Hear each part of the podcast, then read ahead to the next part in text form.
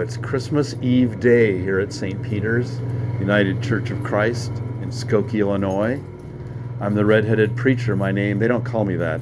Uh, that's for the podcast, though I do have red hair. My name is Richard Lanford, and I am privileged to be the pastor here and uh, happy to be here to preach the fourth Sunday of Advent. If you read the uh, text about this message, it is a teaching sermon to a point. Talks about uh, the impact of David on this idea of who Jesus should be. You know, and what about that covenant that God made with David? Because, you know, is there a king of David on the throne of Israel now? You know, what happened to that? So we'll uh, hear what did happen to that and um, kind of compare or contrast, rather, the, the throne of David, which wasn't all bad, and the throne of Jesus, because Jesus reinterpreted what a Messiah was to be. And I hope you will enjoy this message. it does have an eye towards Christmas, of course, but this is a little bit of a different kind of message, I think, and I hope you will enjoy it as such. Please join me in a brief word of prayer. Holy One of Israel, the love of God that we especially know in your Son, Jesus Christ. We rejoice that we're about to celebrate his birth and that he was in fact born. O oh Lord, you were born. You came to us in our need to lift us up and bring us back. We humbly ask that you move during the listening as well as to the previous preaching of this message that we would hear what you would have us hear, and our faith be built up, our witness be brighter, and our endurance in serving you be fortified for the long haul to your glory. In the name of Christ, we ask this blessing. Amen. The next voice you hear should be that of our lector, who today is Beth Lanford. And here we go. In our gospel reading today, Mary, the mother of Jesus, tells the angel Gabriel, Here am I, the servant of the Lord. Let it be with me according to your word. And here are you and I, servants of the Lord, about to hear some words from God. May we have a spirit as courageous and receptive as Mary's. Towards that end, please join me in prayer. Let us pray. Holy Spirit, you who moved in the womb of Mary bring the source of eternal life, we ask you to move in the womb of our hearts and minds this morning, to bring about new life as we hear these words. Grant us attentive, attentive souls that otherwise might be tempted to wander at passages so familiar. This is a harried time, even today, and we ask your help so that we might be given a still center here and now. The better to listen and meditate on what you say to us. We ask this blessing in the name of Jesus Christ, the coming one. Amen. Our first reading is 2 uh, Samuel chapter 7, verses 1 through 11, and, verse, and then verse 16. King David wishes to build a temple for the Lord, but God wills that he establish an everlasting dynasty. This passage is the basis for what is called the Davidic covenant the covenant God made that pledges there will always be a descendant of David on Israel's throne. This covenant later became part of Israel's hope for Messiah. Now, when the king was settled in his house, and the Lord had given him rest from all his enemies around him, the king said to the prophet Nathan, See now, I am living in a house of cedar but the ark of God stays in a tent. Nathan said to the king, Go, do all that you have in mind, for the Lord is with you. But that same night, the word of the Lord came to Nathan Go and tell my servant David, Thus says the Lord, Are you the one to build me a house to live in? Have I not lived in a house since the day I brought up the people of Israel from Egypt to this day? But I have been moving about in the tent and a tabernacle. Wherever I have moved about among the people of Israel, did I ever speak a word with any of the tribal leaders of Israel, whom I commanded to shepherd my people Israel, saying, Why have you not built me a house of cedar? Now therefore you shall tell my servant David, Thus says the Lord of hosts, I took you from the pasture, from following the sheep, to be prince over my people Israel.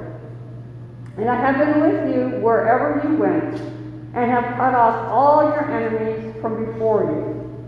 And I will make for you a great name, like the great names of all the earth. And I will appoint a place for my people Israel, and will plant them, so that they may live in their own place, and be disturbed no more. The evildoers shall afflict them no more as formerly. From the time that I appointed judges over my people Israel, and I will give you rest from all of your enemies.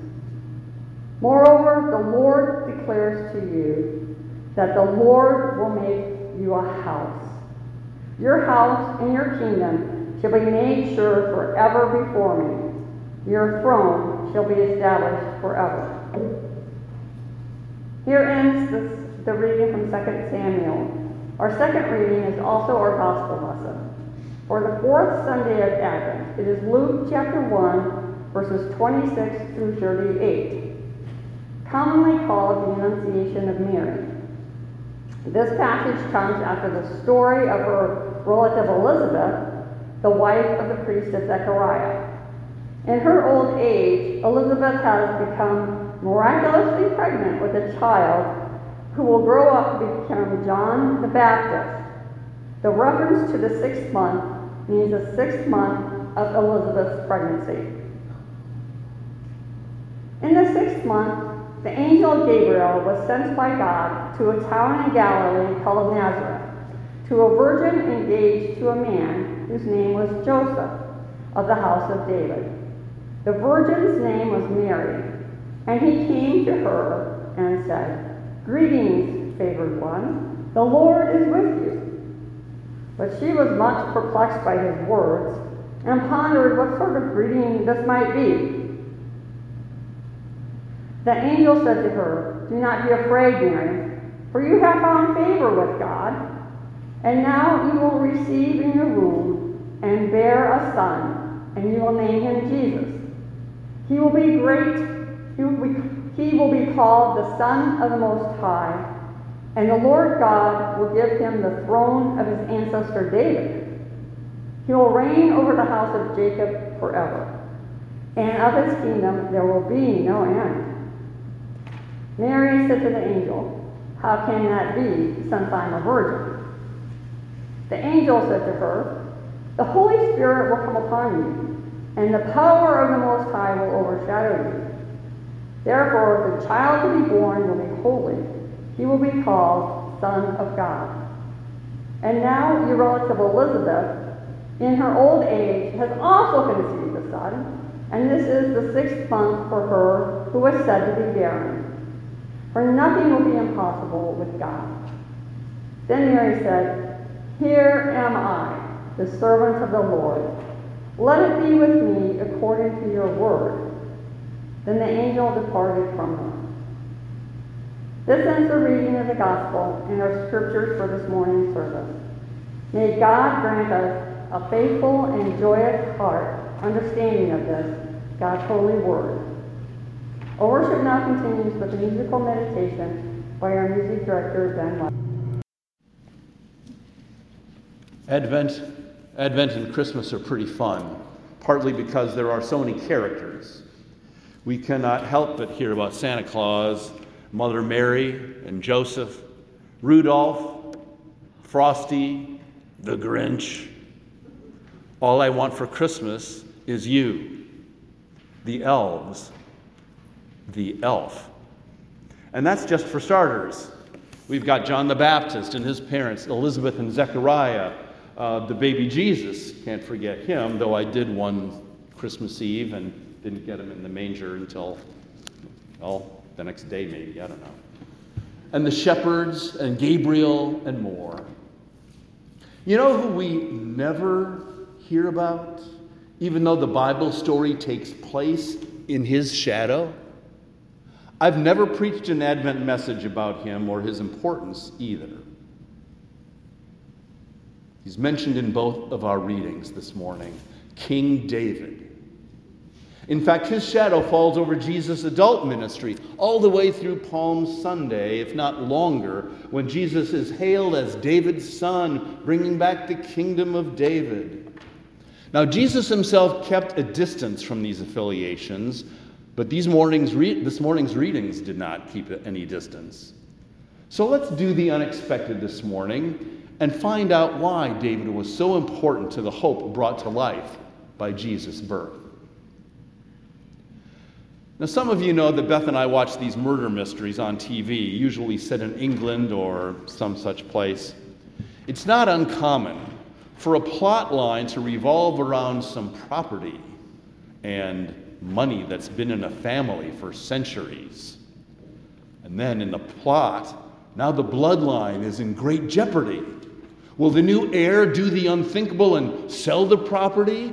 Or designate it for some highly unorthodox use that would disgrace the family? This would all be scandalous. It's been in the family since whenever.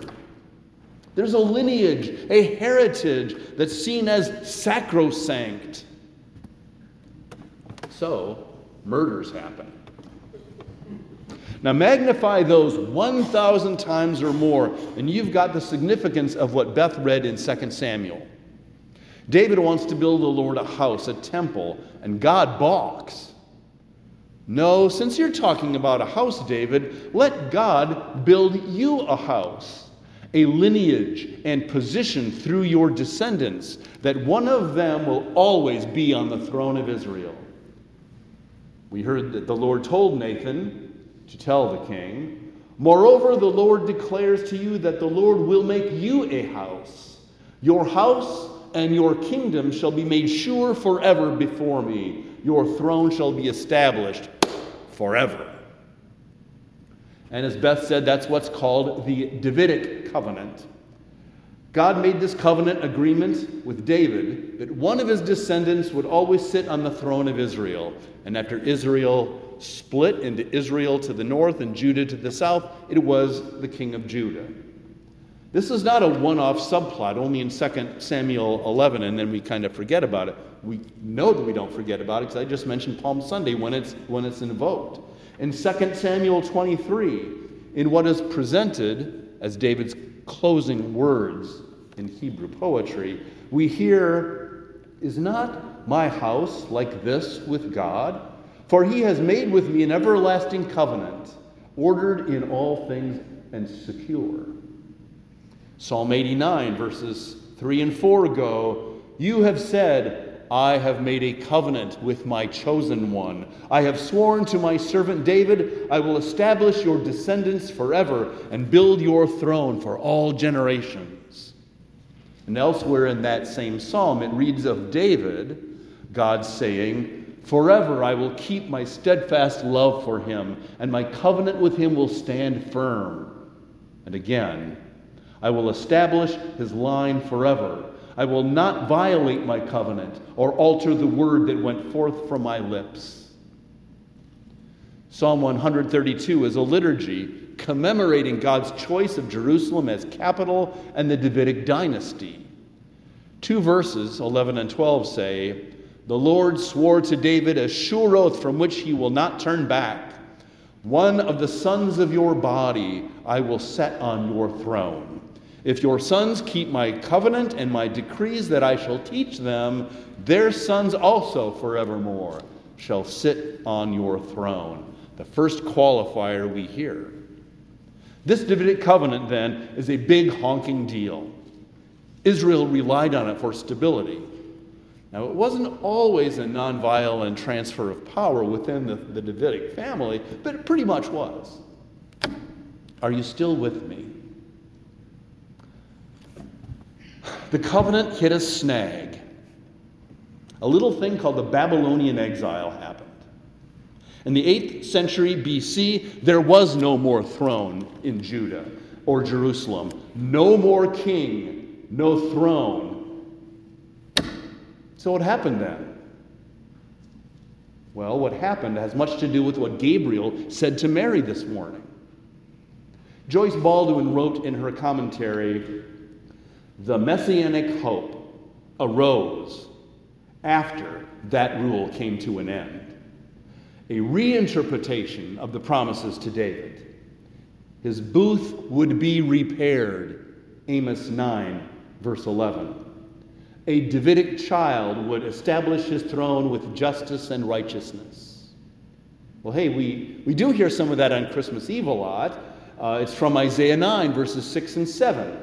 And elsewhere, we know there's a passage also in Isaiah chapter 11. We hear that like every other Christmas Eve, saying, that a branch from the stump of Jesse, it's David's father, a stump, a branch from the stump of Jesse would yet create an ideal kingdom. These were passages that said God's covenant will be fulfilled again, and it was seen as when Messiah comes.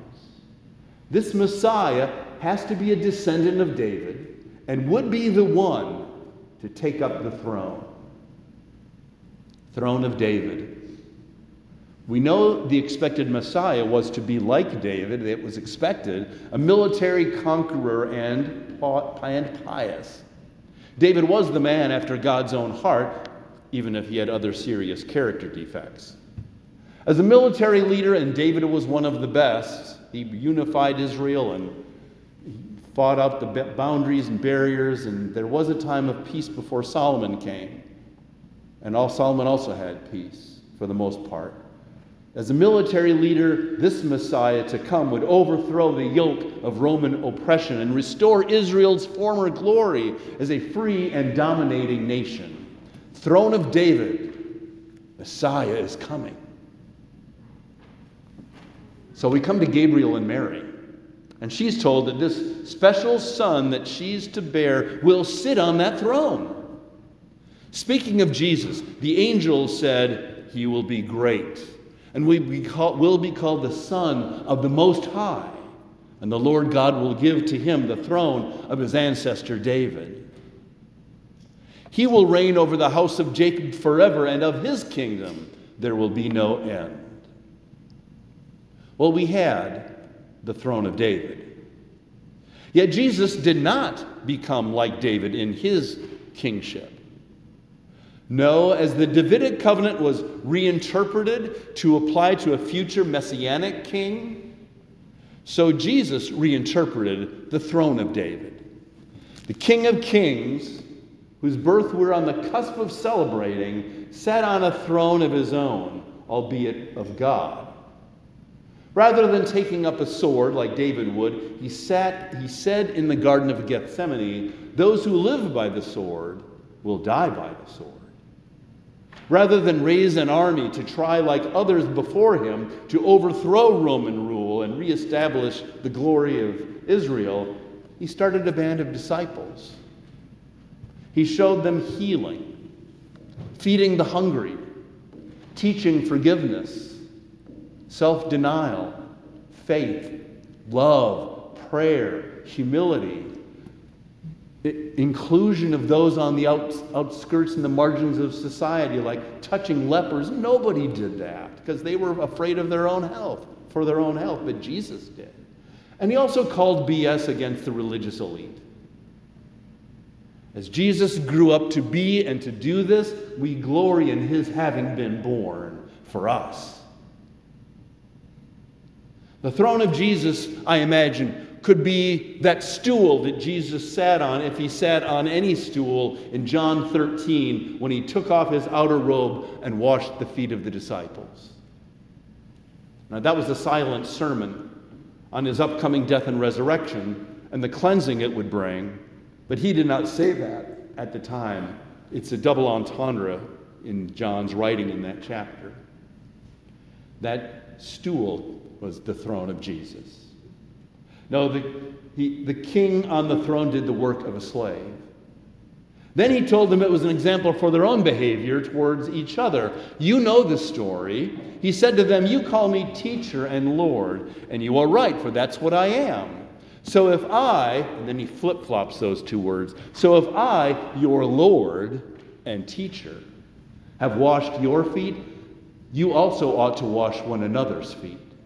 For I have set you an example that also you should do as I have done unto you. Now, can you imagine King David doing anything of that sort in his day and age? No. Although his kingdom was to be righteous, it was not necessarily humble and serving like this kingdom. Later, Jesus talked motive for this. I give you a new commandment that you love one another. Just as I have loved you, you also should love one another. Throne of David, throne of Jesus. David set the expectations and sat on that throne.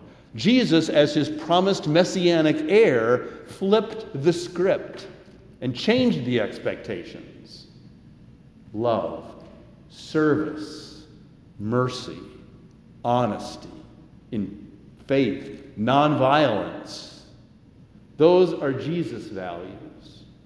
Those are among the values of his realm, of what is to be done before his throne.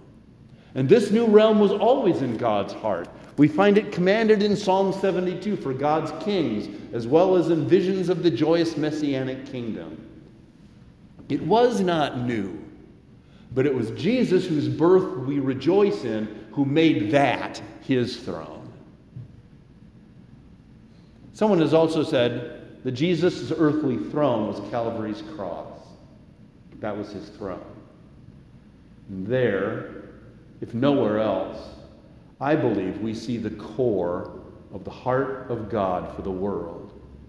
Those are the lenses through which I view the scriptures that talk about God in troubling ways. Does it square with the God I know in the cross of Calvary and the resurrection? That's the throne for the kingdom of love for the unlovely. The book of the Revelation in chapter 5 takes off on this a little bit. Then I saw between the throne and the four living creatures, and among the elders, a lamb standing as if it had been slaughtered. They sing a new song you are worthy to take the scroll and to open its seals, for you were slaughtered, and by your blood you ransomed for God's saints from every people and nation. Well, that lamb symbolic of Jesus. This same lamb ends up on the throne in Revelation. Revelation 22 describes, quote, Then the angel showed me the river of the water of life, flowing from the throne of God and of the Lamb not two thrones, one throne of God and the Lamb. The throne of Jesus, which is God's throne, is filled by the one who gave his life for the world. What a difference from the throne of David. It is his throne and not that of David that is the throne for the one that I seek to follow and serve. That love coming into the world like never before is a miracle of Christmas, which we anticipate in this almost done season of Advent. The Presbyterian minister Henry Van Dyke wrote a piece called Keeping Christmas, and I'd like to share some of it with you.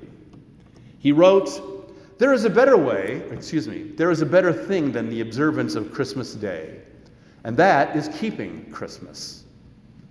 Are you willing? Then he, there's a paragraph jump, and he says, Are you willing to stoop down and consider the needs and the desires of little children? To remember the weakness and loneliness of people who are growing old? To stop asking how much your friends love you and ask yourself whether you love them enough? To bear in mind the things that other people have to bear on their hearts? And to try to understand what those who live in the same house with you really want without waiting for them to tell you. To trim your lamp so that it will give more light and less smoke. And to carry it in front of you so that your shadow will fall behind you. To make a grave for your ugly thoughts and a garden for your kindly feelings with the gate open. Are you willing to do these things even for a day? Then you can keep Christmas. Now, it took me time to learn, as I said last Sunday, that the throne of Jesus is not only about forgiveness of our sins, since, or the establishment of the new covenant, of the covenant of grace between God and us. It's not only our inspiration to put others before ourselves on a regular basis out of love and servant leadership, the throne of Jesus has much wider implications for a society and the world and for justice. Why else would we have the Magnificat, which will be read at tonight's service? The throne of Jesus is also about love for those who've been kept down by the status quo, who never got a year of jubilee, so there was never the reset God intended way back in the book of Leviticus. Last Sunday, we heard Jennifer read from Isaiah 61, where verse 8 has the Lord declare, I, the Lord, love justice. I hate robbery and wrong. The prophets excoriated merchants of their day who took advantage of their customers by messing with their scales and weights so that you would end up spending more and getting less than what you really were supposed to. The violent in these prophecies were also up for judgment. They may be victorious the, in, in, in some arenas, but they would be judged, God said as, servant of Jesus, as servants of Jesus on his throne. We serve the fulfillment of the biblical vision Mary, his mother, sang two millennia ago, where he has shown strength with his arm. He has scattered the proud in the, thing, in the thoughts of their hearts. He has brought down the powerful from their thrones and lifted up the lowly.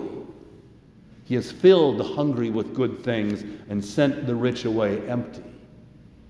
This too is on the mind of Jesus on his throne, and therefore is on ours too, as citizens of the realm of Christ, on our minds and often in our actions and words. Bowing before the throne of Jesus, not David, I close with you with how Henry Van Dyke ended Keeping Christmas. He ends it this way. Are you willing to believe that love is the strongest thing in the world? Stronger than hate, stronger than evil, stronger than death. And that the blessed life which began in Bethlehem over 1900 years ago is the image and the brightness of eternal love, of the eternal love, then you can keep Christmas.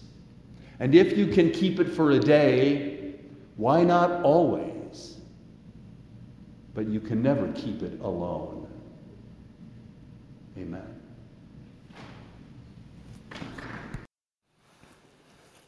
Well, that there was a full length sermon, and I hope you enjoyed it. Uh, like I said at the beginning, I think this was a bit more of a teaching sermon, and uh, I wouldn't have taught it if I didn't think that it was worth lifting up, that it's something that's in our faith that connects to the Jewish faith, which the more we know about that connection, you know, the better disciples we are, the more informed we are. And also, you know, it does affect how the original Christmas went down. I believe, you know, when the birth of Jesus came, there were some people like those shepherds thinking, all right, the Messiah has come. And that was the popular conception of the Messiah was this David-like ruler that was going to reestablish, you know, Israelite dominance. Um, where Jesus showed he was going to be sitting on another throne, didn't he? The next message that we're going to be offering will be also Christmas Eve night. I'm in the basement of my house right now, getting ready to practice that message and um, preach it very soon over at St. Peter's. It's a 7 p.m. service. And um, that one is, uh, well, I'll stop because that has another intro. So God bless you for listening. I hope you tune in uh, to listen to the Christmas Eve one at your convenience. It's always going to be out there. And may God bless you. May God bless your celebration of the birth of Christ. And may God bless your whole week. Amen. Like what you've heard? Hit subscribe to follow and get updates on our newest additions to The Redheaded Preacher. We'd love it if you'd give us a five star rating and review wherever you listen to podcasts. You can find us online under most social media platforms by typing St. Peter UCC Skokie in your browser. Donations are much needed and very welcomed. You can donate to us by going to paypal.me backslash St. Peter UCC Skokie. This information and more can also be found in the show notes wherever you listen to our podcast. Thank you so much